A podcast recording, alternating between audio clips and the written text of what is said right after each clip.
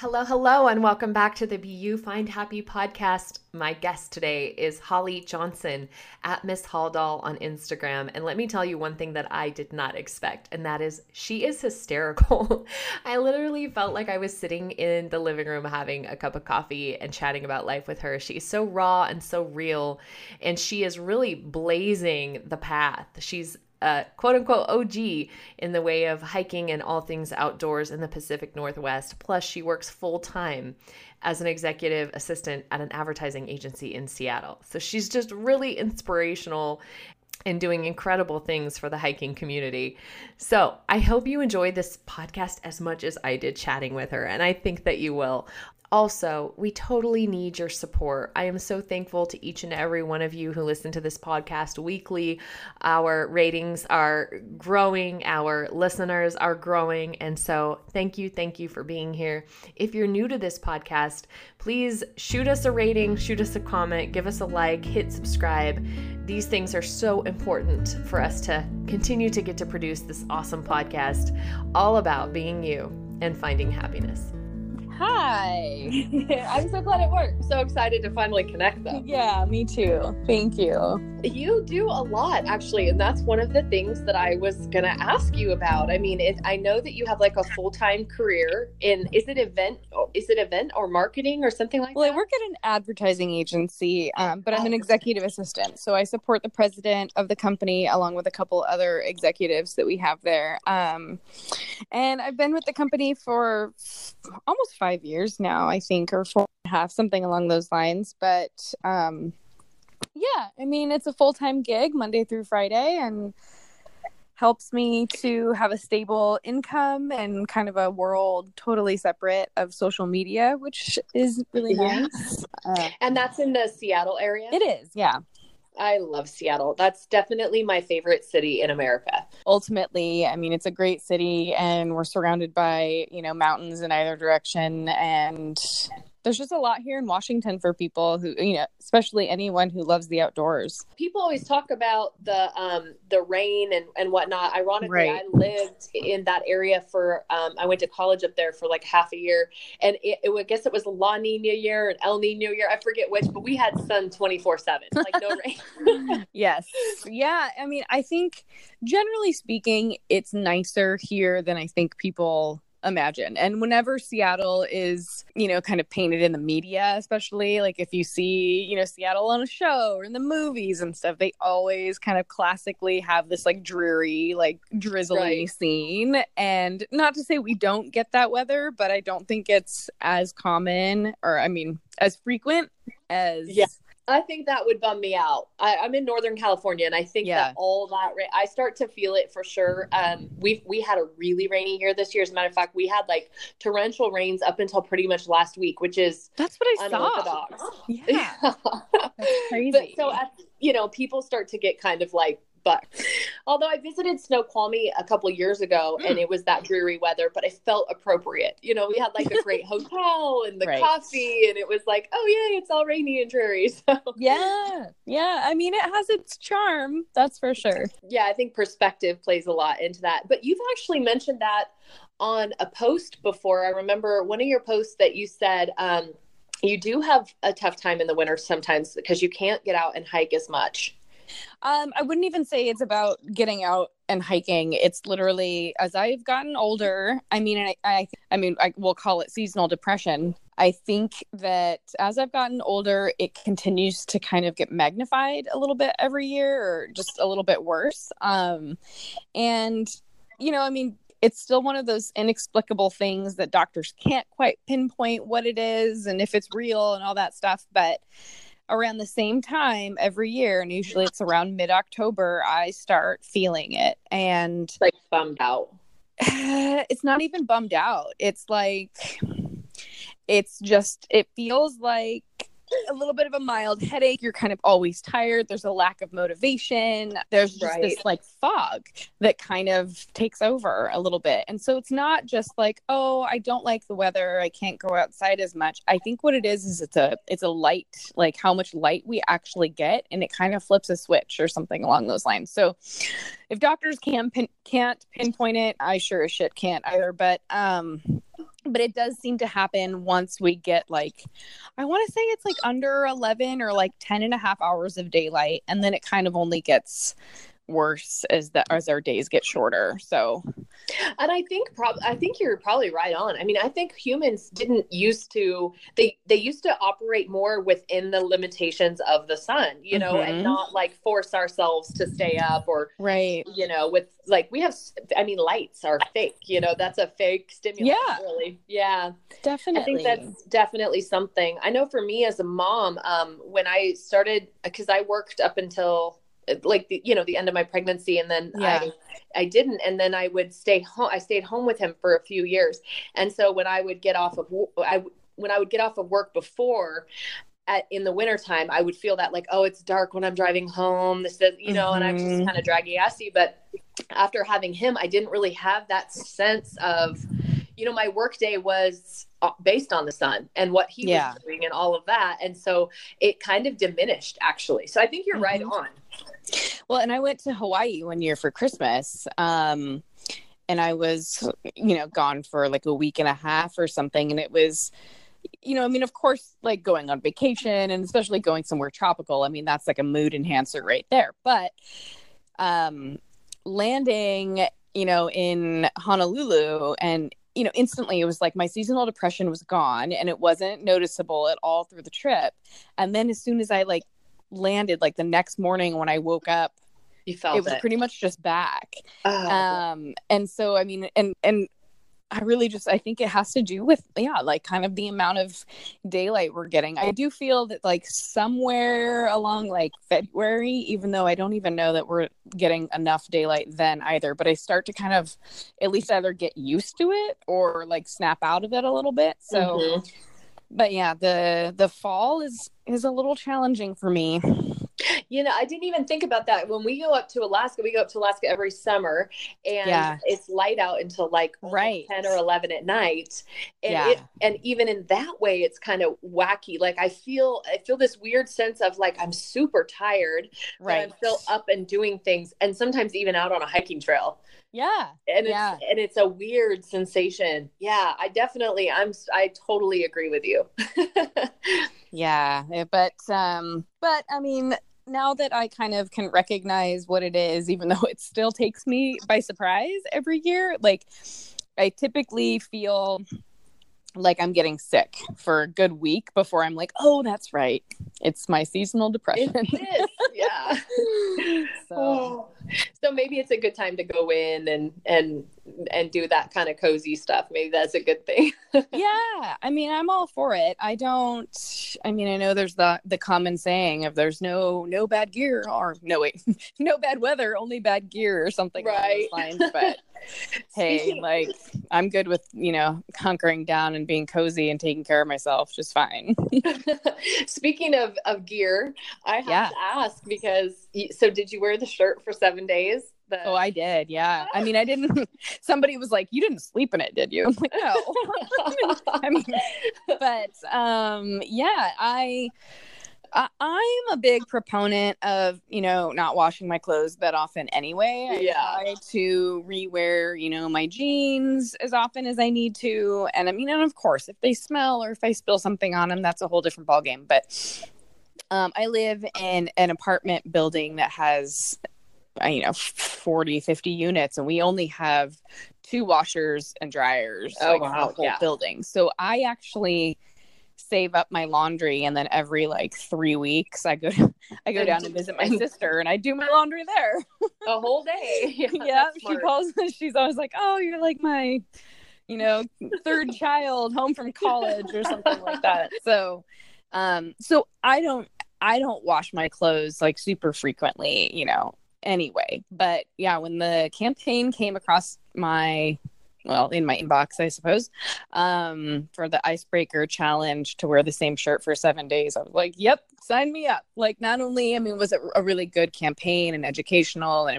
important in, you know, today's world, but I was kind of like, oh, this is heck perfect. Yeah. I barely wash my clothes anyway.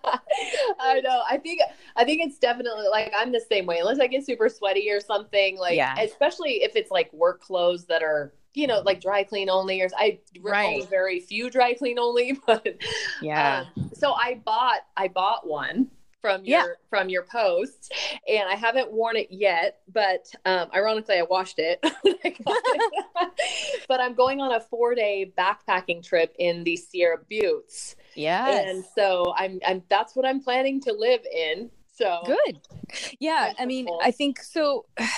And it's kind of like, you know, people ask me, you know, am I a sweaty person? Am I a smelly person? And all that stuff. And I mean, really, it kind of just depends. Like, I think that I think we don't really realize it, but when we do wear synthetics, that it's easier to get sweatier or to potentially be smellier. Like, I have times when I like wear a t-shirt and later that day, you know, I do the arm sniff and I'm like, oh God, like, yeah, you know, yeah. And all I did was go to work. It didn't, you know, do anything major. So I think that there's certain, you know, blends and fabrics that can really kind of, you know, unfortunately enhance our body odor. I totally agree with that. And I was just talking to my husband about, like, what did they do in the olden days? They wore their clothes for days and days and days. So something's different. It's gotta be right. You know.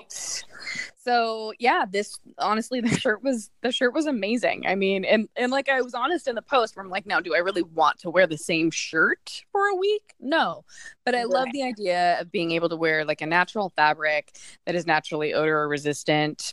And, you know, when you wear it once and, you know, put it back in the drawer if you didn't, you know, spill your coffee all over yourself. Right. Which totally. Really, totally. To me, was the more amazing feat when I think about the fact that I didn't spill anything on myself. So. Yeah, I don't know. I'd make it 7 days that way. I'd have a huge mustard drop or something. That's funny. And so a little about you. You're into video games. You like video gaming. Do you do that on a daily basis, or how does that fit into your schedule? Oh my gosh, you know, it depends on the game. I guess kind of what's going on in my life. I try not to play video games like in the summer and all that kind of stuff. But yeah, like I grew up, you know, like a lot of kids playing video games. My sister and I used to get off the bus and then like race home to get to the Nintendo and start playing Mario and Luigi and stuff. And so I was the princess. Yeah, I was, you know, in elementary school when we first got, you know, the Nintendo. And then it just kind of was something that, you know, we continued to play like all through our childhood. My sister and I lived in an apartment together. I was in community college and she was at university, and I remember we got our first Xbox and we would just dork out on weekends and play, you know, video games and first person shooters and stuff. And so it's just kind of been something that's been a part of my life forever. And even, you know, I'll go down and visit my sister, and while we're doing, you know, while I'm doing laundry, you know, we're playing video games, and, you know, and the kids are playing with us and stuff. So it's just something that's kind of been a big part of my family. And we do it together. So it's not just this, you know, thing where, you know, people kind of look at video games as something that like you check out of, you know, social environment. Well, it's interesting because I've been following you on Instagram for a couple years, and I don't know how long you've been on. I'd love to hear that backstory. Yeah, but I remember the first time you posted something. I think it was like shortly after they introduced stories, and you posted something about gaming, and I'm like, what? This is not even possible. Like, I was so like bamboozled. I couldn't believe it. I'm like, here's this like super outdoorsy, like, you know, badass hiking chick, and she's a gamer. Like, it was mind blowing.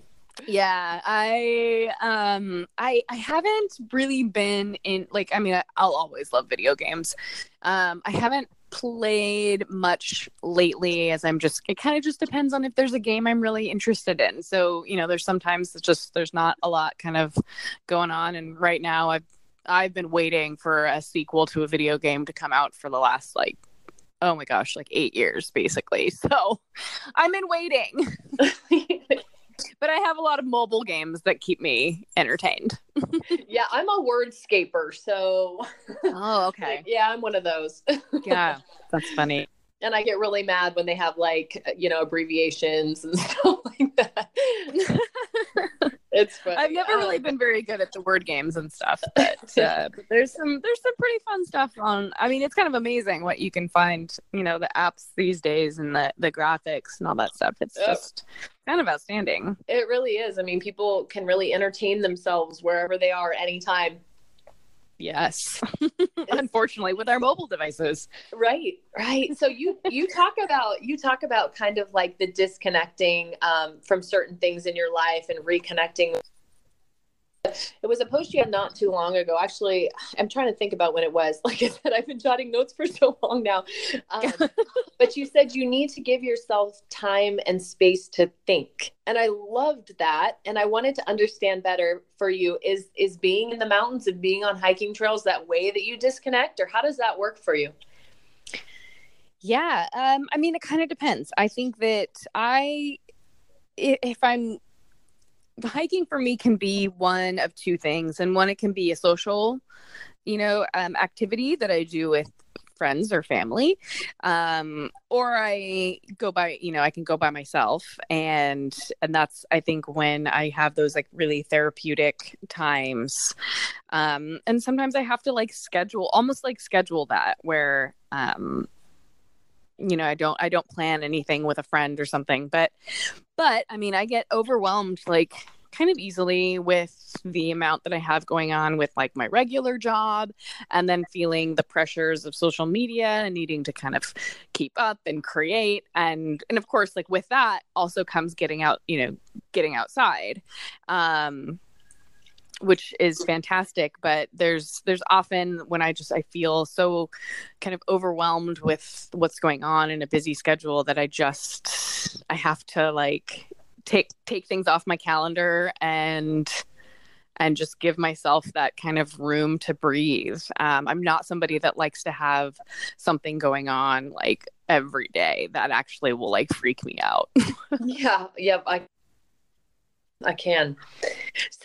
So people often talk about, you know, how your strength when you are hiking alone. Do you remember your first kind of like alone hike? Like a real hike? Like, I mean, I'm not talking like a little, you know, 1/2 mile loop trail kind of thing, but like a real long hike. Yeah. I mean, a couple things kind of come to mind, but like when I started hiking, I didn't have any outdoor friends. So, I mean, I was doing it alone anyway. And there was a trail that was, you know, 15 minutes from where I lived. And so, I mean, it's a real hike. It's just, it felt more like training, I suppose. You know, I was getting on the trail to just sort of get used to hiking by myself, if that makes sense. So, you know, it's like, I think 4 or 5 miles round trip or something. It's mostly actually I think it's all in the forest. And then it basically takes you up to a non-viewpoint. So I looked at it more as just like exercise and just getting used to like, you know, going, like being out there, you know, by myself, even though, you know, you're by yourself, but there's tons of people, you know, still like coming and going like on the trail and stuff. So not necessarily alone, but, yeah, I think a couple months later I did a hike down, actually on the Columbia River on the Washington side. So right basically where Oregon and Washington meet, there was a hike called Hamilton Mountain, and that I'm pretty sure that was the first one that I really kind of considered like my first solo hike, beyond just the training trail, you know, that was 20 minutes from where I lived. So, and I mean, I think with each solo hike, they just felt easier, and I felt stronger and more proud of myself that I was kind of continuing this like newfound passion without anybody to go with me. So, and that was just a new experience for me in general, like not only just getting out and hiking, but doing something alone. That wasn't something I thought I would enjoy. Yeah, I think that a lot of times we fill ourselves with other people because we don't want to face ourselves alone, you know, yes. We'd be alone with our thoughts. Yeah. And I think it can be so powerful. I know some of my biggest aha moments or my most, even just like, oh, I need to do that, or I didn't think of it this way, have come right. hiking trails alone. Right. And you overnight alone as well? I do. I haven't done it as much, I think, as a lot of people assume I have. I'm trying to think. I didn't even get out on a single solo backpacking trip last summer, which is kind of amazing. I mean, I wish I would have been able to, because they have been my favorite, like some of my favorite trips. But somewhere along the way, I developed quite a few hiking friends. And so there's only so many weekends, you know, and it was just, you know, sometimes you just get planning, and the next thing you know, your summer's, you know, basically filled up with plans with people. And that's not a bad thing at all. But yeah, I've loved the solo backpacking trips that I've been able to go on. And of course, it took me a few years to go from day hiking by myself to being able to go out and, you know, feel comfortable overnighting by myself, or just even having that like strong desire to go do it. And so how do you get these awesome photos? Do you use like a timer, or how do you do that to get these great pictures when you're by yourself? I, over the years, it's kind of grown a little bit, but I used to just, I mean, up until I had about 50,000 followers, I was only using my phone, and I was using a little like tripod, you know, for my phone. And I think I downloaded an app that, you know, had like a timer or something on it. So it used to be as simple, and then yes, it used to be as simple as that. And then as I, you know, got more into photography, I would, yeah, just take a tripod out with me. And then I bought a remote shutter, which I've now thankfully graduated to like an intervalometer, so I can like plug that into the camera and like hit a button, and it just will take pictures of, you know, a picture every 2 seconds, 3 seconds, whatever it is you want. So that's something that's new for me though. What is that called? I hope I'm saying it right. An intervalometer. Wow. I'm writing this down. So it's just like, it looks like a small like TV remote. And it has a little wire, and so you plug it into the camera, and then you can kind of adjust, you know, the various settings that you want. But right now I have it set, and I've only used it a few times, but I have it set to basically take a picture every like 3 seconds. So that is making my life a lot easier, because I used to just like point this, you know, like remote shutter at the camera, which I could only be 10 feet, maybe 12 feet away from the camera. And then I'd have to like run in place or act natural or something like that. So the intervalometer has really stepped my game up. Wow. Or it will anyway. I've only used it a couple times, but so far I'm in love. Watch out, world. I'm getting an intervalometer. Yes. I mean, sometimes I have my friends help me. What's that? I've burnt out that. Yes. Yeah. I've asked friends to help me before. And sometimes that works out, and sometimes it doesn't. And I would hate when I felt frustrated. Right. Like, you're not getting it. I'm like, I've so been exactly. I'm like, really, really, that's how you took it. Like, I totally described my vision, and that's what you took. Yep. I've even like, I'll take an example photo, and I'm like, just like this. And then I'm like, hold it right here. I'm like, literally, there's 75% sky. What are you doing? So in order to save some friendships, I was just really like, I try to take the pictures myself. It just makes me feel, I don't know, better, more in control. Like, totally. Whatever.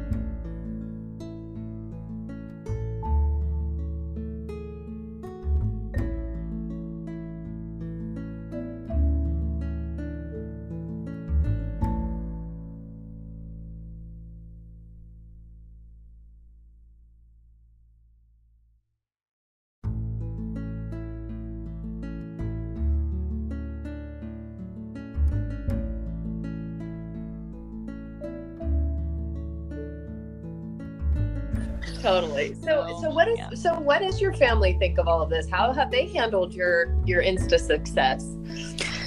I don't think they got it for a long time. Like, I don't think they even understood what it was. I mean, especially like my grandma has no freaking clue. Like, she knows that I work with brands, but I mean, that's it. Like, she does not really get it beyond that, but she still thinks it's really cool. So that's neat. When did you start? I started kind of turning my page into like the hiking theme, probably in like 2014 or 15. I can't honestly. And then it really took off after that. It took a little while, of course, but I mean, I probably, let's see, I'm like, what year is it now? I've been working with brands for the last probably 3 years, I think. Wow. Yeah, it kind of took a while. I think now micro influencers, which are, smaller accounts, usually it's accounts under 100,000, but I mean, it can be anything, even, accounts with 10,000 followers. Micro influencers are, much more, it's just a much more prominent thing than it was even 3 years ago. Like, I remember some brands reaching out to me back when I had like 30,000 followers or something, and they wouldn't pay or anything until I had 50,000 followers. Whereas now I think accounts that are smaller are, can still make, decent money and stuff, because, and they should, I mean, I think all advertising and the time it takes to take photos and stuff, whether you have an account that has 10,000 followers or 300,000 followers, like, it's still the same amount of work that's going into it. So really the only fluctuating factor should be audience size. I love that about like knowing your worth and having an appreciation for what you are worth. I think a lot of people don't realize that or sell themselves short, Yeah. Yeah. I mean, and it took me a little bit because, I think once you have a social following and a brand reaches out to you, I mean, it kind of doesn't even matter what brand it is, but they're like, hey, we like what you're doing and we want to send you something. It feels good. Right? Like, right. But, then I kind of realized I was, in the beginning, I was taking time out of, my special time with nature and hiking and all that stuff to get photos for companies that obviously weren't actually valuing like the time I was putting into it, So is it really worth $50 or $75, right? Or just a really bad T-shirt, like, right? So it took a while, and I think today it's different for smaller accounts and all that kind of stuff, that they're actually able. Like, I think the value is there, and I think it's more widely recognized. But It took a while before I was able to kind of find that value and realize like that my time was precious, and I wanted to make sure I was really only aligning myself with brands that I wanted to and brands that valued me. That's awesome. I think that's such a great message too. I mean, to make sure that you're staying true to who you are and what you actually would wear for 7 days or whatever, Yes. Yes. And your brand sponsors, I personally have followed those links because they're awesome. They're really good quality, like being an actual hiker myself, I'm like, yes, I need that. That is great. Yeah. Thank you. I'm glad. 'Cause I think it's so funny. Like sometimes, we as influencers will work with companies that, maybe it makes sense for us, but as our, an audience member might go, oh, you're a sellout, or something along those lines. And the thing is that people don't realize like how much stuff I turn down. Like, oh yeah. There's so much garbage that comes through. Oh, like, yeah. I could easily be making double what I'm making, or more if I accepted, you know, everything. But there's so much stuff I'm not willing to put in front of my audience, or I'm not willing to compromise, you know, my values. And, you know, I mean, recently I had, I can't even remember what company it was, but it was bottled water. And I'm like, no. Nope. That's a hard no. Plastic on the trail. Yeah. That's a hard no. I had Clinique reach out to me about doing a campaign that was going to pay pretty good money, but you're vegan. Well, yeah. And I mean, I look for products, especially that I'm putting on my skin. I want things that are non-toxic, you know, and that are socially and environmentally conscious. So, and don't do animal testing and all that. Yeah. So, I mean, it was an easy no for me. So, there's a lot of stuff that gets turned down because we really, I think most people, really put a lot of thought into what's gonna make sense and resonate with our audience, you know, and that doesn't feel like we're really compromising our values. Not everybody, but a lot of us do. I think that's fantastic.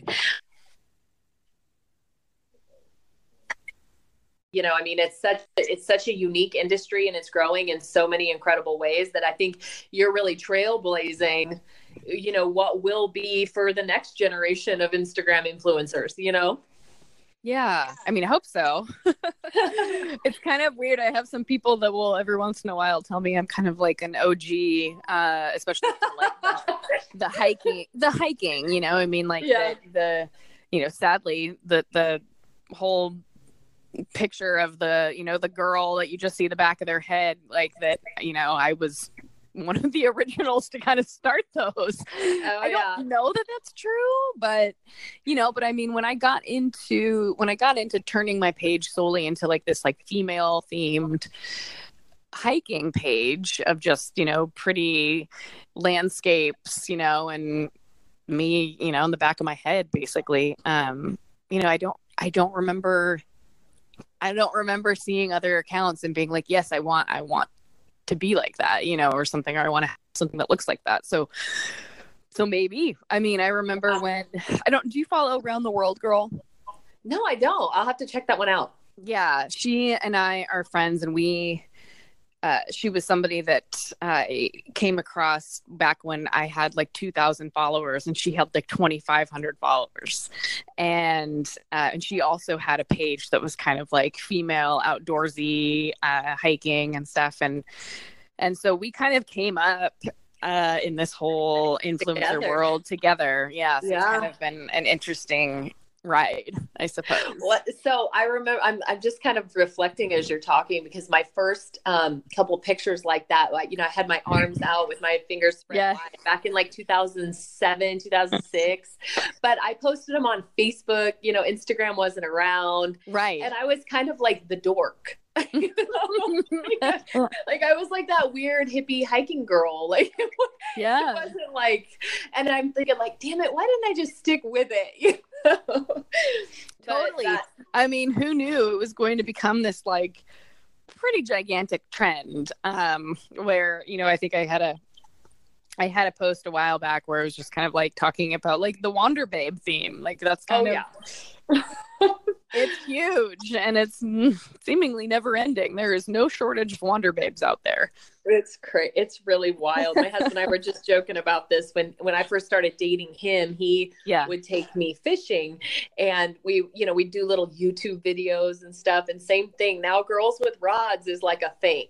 Like, you know, but back then I was that weird girl that was touching bloody fish. And, yeah. I mean, at the end of the day, I'm always just so glad that I can look back and like my hiking, my love for hiking, and like that whole, I guess if you want to call it a career or whatever, I mean, hiking started well before Instagram for me. So I'm always very happy about that. You know, because it doesn't blur the line between like what came first and stuff. So luckily, like I was hiking well before Instagram even was a thing. So wow. Yeah. That's been a big part of my life for a while.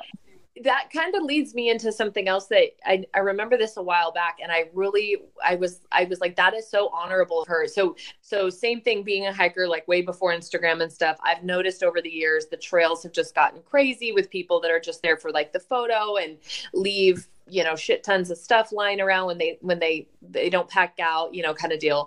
And right. I remember one of your posts, you're like, don't ask me where I am. I'm telling you Washington State for a reason. I'm not going to be specific in my post because my respect for nature is larger than Instagram or whatever. And I'd love for you to elaborate on that a little bit. Yeah. I mean, you know, there is a real push-pull mentality with the, you know, the geotagging. I mean, for one,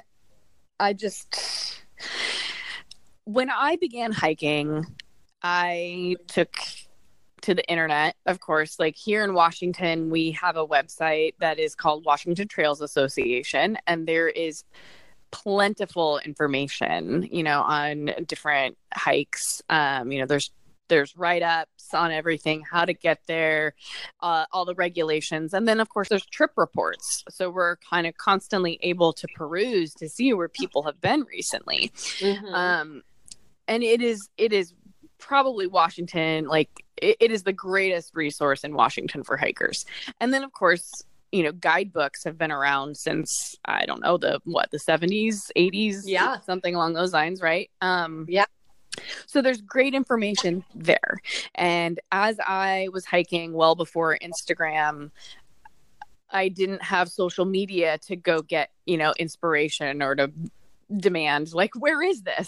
You know, I sought it out, and I put the time and the effort in every week to figure out where I was going to go on the weekends. So a little bit kind of comes from that. Like, but then as my account has grown, I mean, not, of course, I have 300,000 followers. Not everybody, not all of those people see it. I mean, I think generally speaking, we only, you know, I only reach like a third of my following each time I post, but that is still, and who knows how many of those actually live in Washington or are hikers, all that kind of stuff. Right. But I mean, it is, there's a responsibility there, I believe, to not blast out any one individual location.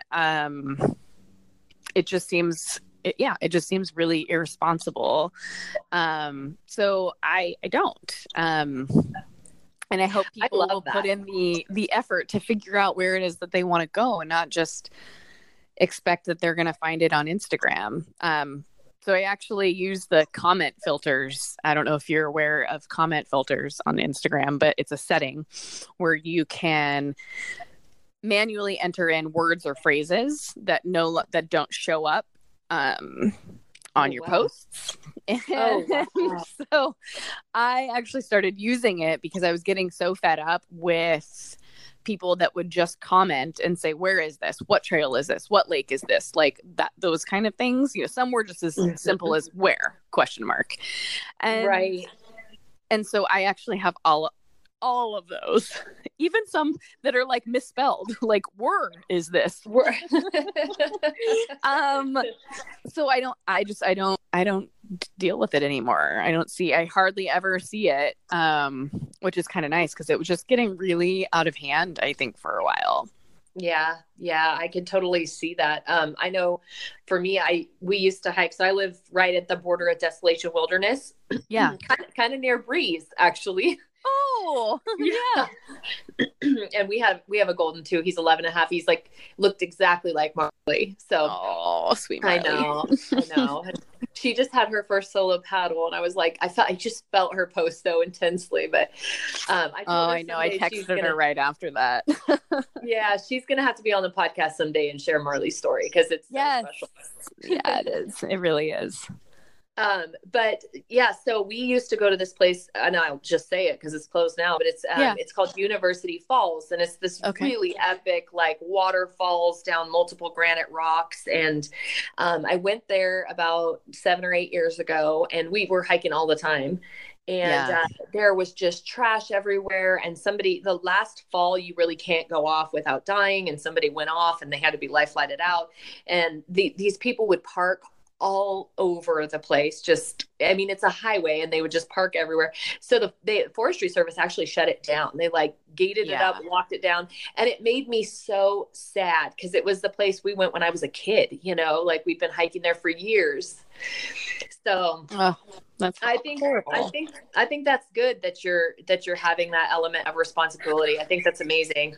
Yeah. I mean, I've obviously firsthand seen that trails have gotten a lot busier in the last like 5 years or so, and I've witnessed a lot more garbage. I've packed out a lot more garbage, and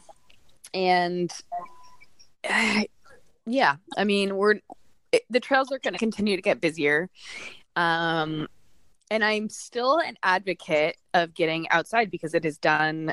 I think we as humans, like, we need it. We shouldn't be cooped up in buildings. Like, we need nature.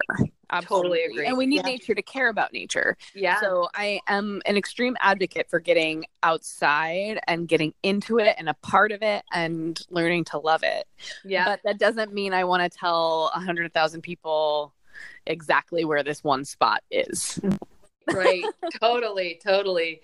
One of the things recently that I was so impressed with was you went to Patagonia, and I got to hear about, you're going to have to tell me about that. My brother works for Patagonia, and so that's always somewhere we kind of want to go. And, but your edits were off the hook. I've seen so many pictures of Patagonia, and yours were like, I mean, they were stellar, so beautiful. So how do you do your edits? Like don't give away your secrets or anything, but how do you kind of do that part? Oh, you're sweet. I mean, I feel like I didn't even love I loved some of the pictures that I got from Patagonia, but I mean, it's such a photogenic area anyway, but I'd love to go back and kind of try again because I don't think I got a single like real sunset, or anything like that. But, right. But so the editing, keep it easy.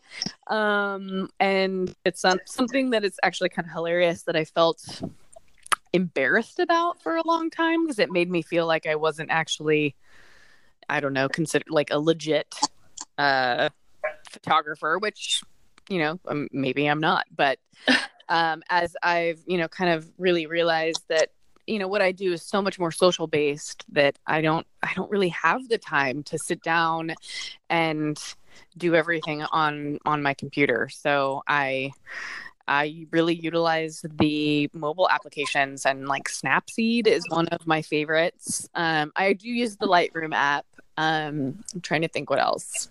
I mean, I use some of the editing just in Instagram too. But, wow, that's crazy. Well, you're a really good photographer then. That's what it's coming down to. Thank you. So fantastic. Yeah, I love your edits are off the hook. And so how do you think you're, talking about the balance and the pressures of your social media and still having a job, how are you kind of balancing all of this? I sometimes don't know that I am. Okay. Keeping it real. That's awesome. Sometimes don't know that I am. Sometimes I find that I'm at my regular job and I've got too much social media stuff kind of happening or on my brain, which isn't. Are you there? Oh, what? I lost you. You just like went into Neverland. I don't know what happened, but suddenly I was like, okay, I don't think she said anything in a moment. And then I looked at my screen and it had been dictating what I was saying. Okay. Well, it'll be really interesting to see how that pans out when I listen. What the heck? Okay. So whoa, I don't even know. I think where we left off is you were saying that you're not sure that you have 100% balance. Yeah. Oh my gosh. Okay. Yeah, that was so funny. I literally had I looked at my phone and there was an entire page just filled with all this stuff I had just said. Now I can't even remember what that was. But maybe you can cut and paste it and use it in your next caption. No, now it's gone. Oh, no. I was just like, what the heck? I'll have to report that to them. I've never even heard of that before. I don't know what just happened. But it was so weird, too, because obviously it took me away from our conversation. You couldn't hear what I was saying, right? Yeah, I was like... I think she muted me. I couldn't hear a word. Oh, that's so funny. That's so funny. But yes. Yeah, so on that note, though, you talk a lot about being yourself fully and like allowing the process to unfold. It comes across a lot on your profile. What do you think about people who maybe are limiting themselves, who are afraid to just be who they are? Oh gosh. That's kind of a little bit of a can of worms, but I think it's so easy. It's so easy to just kind of get wrapped up in the surface level, you know, of it all, you know, especially when we're talking about, you know, social media and whatnot. Because a lot of times it is just like, for some people, it is just pictures and, you know, very lighthearted. I don't want to say shallow in a negative way, but just, you know, surface level kind of caption and all that stuff. And there is a lot of that, and there's nothing wrong with that. But I think what we're seeing is an extreme oversaturation of just everyone. I mean, like, not reality. Yeah. I mean, there's so many people that are obviously on social media, and it's so easy to kind of grow a large audience. But I'm kind of surprised sometimes at how many people kind of don't dig a little bit deeper. And no one's really required to share anything they don't want to share. So I think that's okay. But I find more and more as I scroll through the feeds that I'm following is that I want more. Yeah. And it's not pointed at any one individual, but I do. I think generally speaking, like, I want more, and I think a lot of people want more. I'm kind of, you know, I've sort of been guilty of falling into the, theme of trying to post like the perfect picture, or trying to get the perfect picture. And that's not where I want to be anymore. That was something that really kind of stressed me out for a long time anyway, because I didn't feel like I was actually capable of getting like the perfect picture. So I always was comparing all that, but I get so much more enjoyment out of the posts that I do where I'm able to just, I don't know, share a little bit more realism, like authenticity with people. And even when you look back like 2 or 3 posts and it's a picture of me and my cat, like, right. I know. You know, I literally just like set the camera up and I, you know, my little intervalometer, and I had it taking pictures, and I think that's how I first connected with you, was because your cat looks like my cat. Ah, yes. Yes. Remember, I bought the banana. Oh my God. Yeah, she's obsessed with the banana. That is by far her favorite toy. Yeah, Stilly too. Yeah, that's a good one. But I love that. I've actually taken, and not right now because I'm kind of in this like growth period, but I actually had disconnected myself from a lot of the feeds that didn't have any part of themselves that was coming out. Yeah. You know, I see a lot, these couples that are kind of traveling the world, and then they're just like on a tree swing in Bali. And I'm like, well, that's great. But like, is your marriage like that every day? Like, yeah. You know? Yeah. It's so easy sometimes to fall into like, I don't want to call it a trap or anything like that, but I mean, I've definitely been guilty of like kind of making quick decisions on who I follow, and you just see some, you know, beautiful imagery and all that kind of stuff, and you're like, oh, this is great, you know, I want to follow this. And maybe it's just for some kind of, you know, inspirational or, you know, not, it's not, sorry, like maybe it's photo inspiration, or like all that, you know, whatever it is. But yeah, eventually I'm kind of like, I'll look at accounts and I'm just like, why am I following this? Right. I'm getting triggered by this constant, like, yeah. And I think like, as we as adults kind of start to navigate, I mean, we've been navigating it for a while, but I think as we kind of understand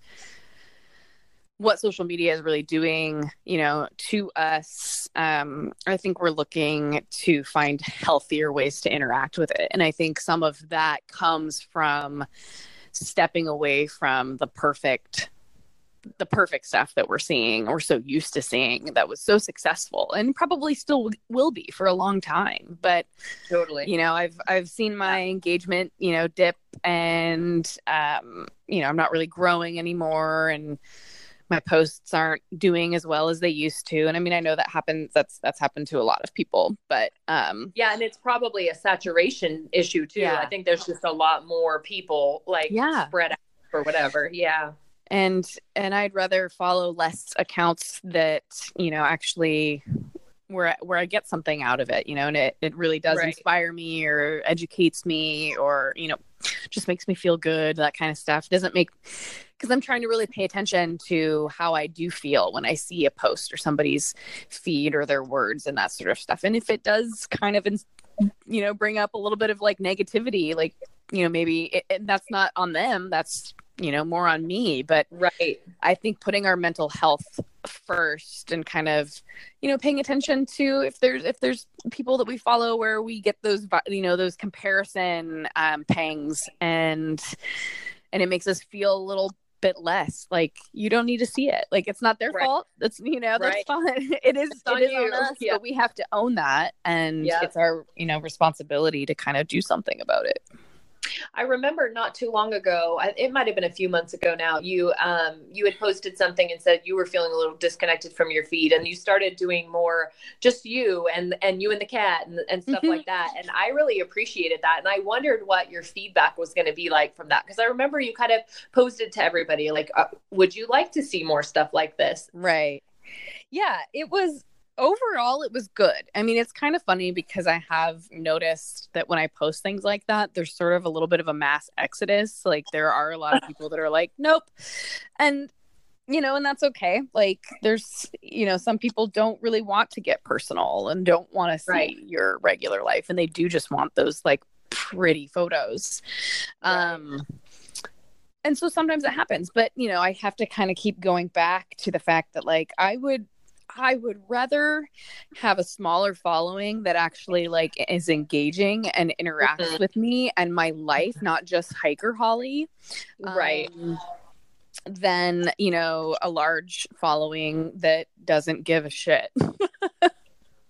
Absolutely. No, I'm kind of in a struggle right now because, you know, the traditional way, I'm an author, psychotherapist, and the traditional way of selling books and stuff just isn't, you don't load up your trunk with books and drive around the United States anymore. This is not a thing, you know? Right. And so I really am needing to grow this platform to probably see the level of success that I want to see. And it's a little intimidating trying to kind of maneuver that. Staying true to me and being authentic and still existing in my regular life, but also having a more curated feed and, you know, that kind of stuff. It's been a challenge. So I can only imagine how it must be for you, the pressure there.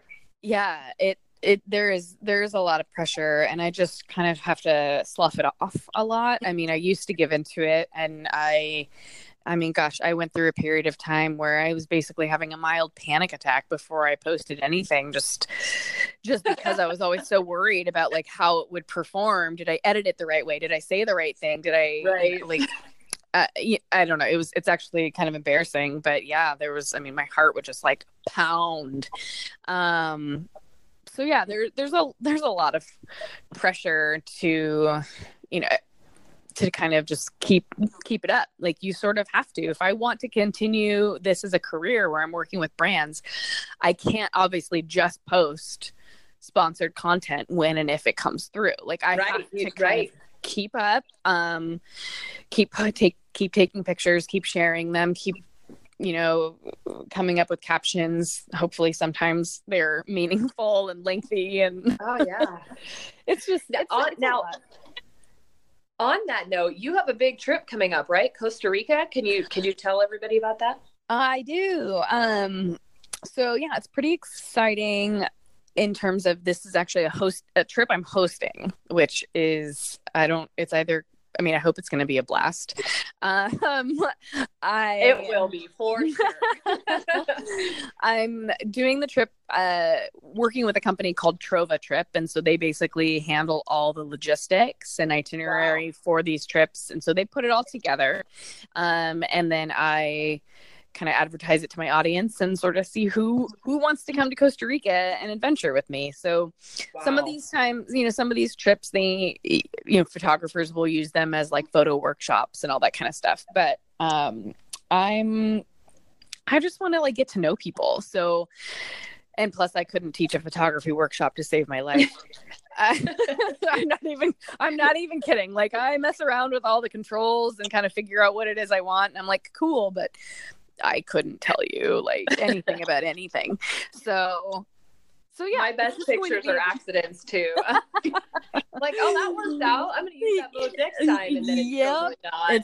It's pretty funny. I definitely still have a lot to learn in terms of just basics, but I keep at it. Nobody would ever know by looking at your feet. Holy moly. If I could suck as good as you are, that would be awesome. No, thank you.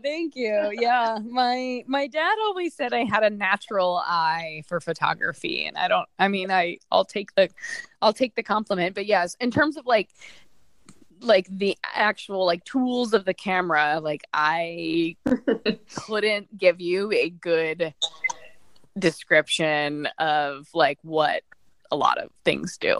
I literally live in speed what's mode. ISO? I don't know. It has something to do with the amount of light, maybe. I think, right? Yeah. So photography workshop were not really my jam. But so, right? You're gonna have a lot of exploring and we're gonna do some hiking. There's some zip lining and canyoneering. I don't know which one's a word. And just kind of hanging out. So far, 17 people have signed up.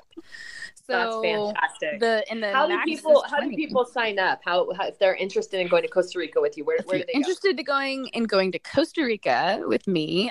First of all, the trip is the week before Thanksgiving, so it's in November, and I think we actually get home like 6 days before Thanksgiving. So there's still plenty of time. It doesn't interfere with the holiday, but. The link is currently in my bio to check out the trip and get more information on it, see the full itinerary, and hopefully sign up. So yeah, there's only a few spots left, but I think it's going to be a blast. I'll put that link in the show notes too. Oh, thank you. And Breeze is coming with me. I saw that. I saw that Breeze was going, and I was like, I'm feeling left out, but I'm going to be in Panama for my 40th birthday that week. So. Well, she's hosting a trip to Bali in April. I saw that too. And I'm going to go. I think I may need to go to that one. Yes. Yeah. So it was pretty exciting. She's such a good friend of mine that I met, through social media. How did you guys meet? Well, okay. Yeah, we both were following each other, and we didn't have any interaction with we both followed each other, but we really didn't have any interaction actually until Nell's sister passed away, and I announced, I put something on Instagram about, my cat and losing her, and Breeze wrote me a sweet message, and it was kind of like, she was somebody that I knew. We had like a mutual friend or two or something along those lines, but that was our first real interaction. And then I got reservations or permits to have a Supai in Arizona for a group of four, myself included. And so instead of inviting friends, that I already knew, I decided I would invite three girls from Instagram that I but wanted to get to know, and Breeze was one of them. So I threw the invite out to her and then two others, and we all went and had a great time. And then Breeze and I really maintained the friendship after that, and got a lot closer. So, and it'll be nice. She lives in she lives in Tahoe now. And so we don't see each other very often. So the fact that she's coming to Costa Rica with me, and then I'm going to go to Bali with her. And so, it's going to be a lot of fun. I'm really excited. So fun. That is going to be so fun. And the pictures are going to be epic. I cannot wait. Yay. I mean, I hope so, but I'm definitely the nice thing about this trip, I mean, I'm sure everyone will get great photos, but there's no, there's no pressure to post anything for it. So that's always kind of a nice thing, is just when there's you know, sometimes I'll go on, you know, trips that are sponsored with brands or something along those lines. And you have to get a set amount of photos and post them and all that. Kind of stuff. And there's nothing. So it really can be just about, you know, engaging with people and being there to be together. So, but yes, I'm sure in today's world, we will all get some great photos. Yes. Have you been to Costa Rica before? No, this will be my first time. Okay. I loved it. I had a great time. Oh, good. Yeah. I mean, I'm slightly concerned. So October is supposedly their wet month, their wettest month. Yeah. And November we should be coming out of that. So fingers crossed that there isn't like a super lengthy wet season this year, but we'll see. Yeah. It's the tropics. Yep. And the roads and the driving are terrifying. So I'll warn you. Oh God. I mean, it was like, was like butt puckering most of the time. Yeah. Okay. Yeah, well, it's unbelievable, but it was so fun. And the howler monkeys and the sloths, and it's just gorgeous. Cool. Yeah. Yeah. I can't wait. And I was really excited just because, you know, I'm planning it for November, which is about a month into my seasonal depression. So it'll be very needed. And the podcast circles back. That's fantastic. Yes. So, well, I know I've taken up an hour of your time. Can you tell everybody a little bit about who you are? Yeah, now we're really coming full circle. Yes. So my name is Holly Johnson. I live in Seattle, Washington. I'm a Washington native.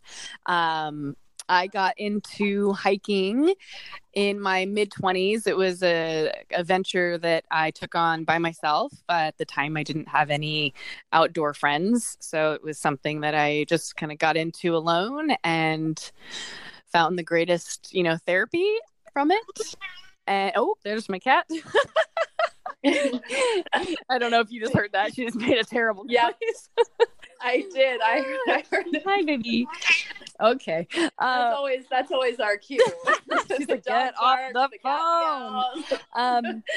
Hiking led to social media, and social media led to a complete second side job. So it has been such a journey, and I love it. I love the life that I've created for myself. So fantastic. Well, I'm just so thankful that we finally were able to make a date work, and love having you on today. This is just so, I know all the listeners are just going to love hearing your story. Oh, good. It's really awesome. Cool. Okay. Well, so awesome. And maybe I'll be with you guys in Bali.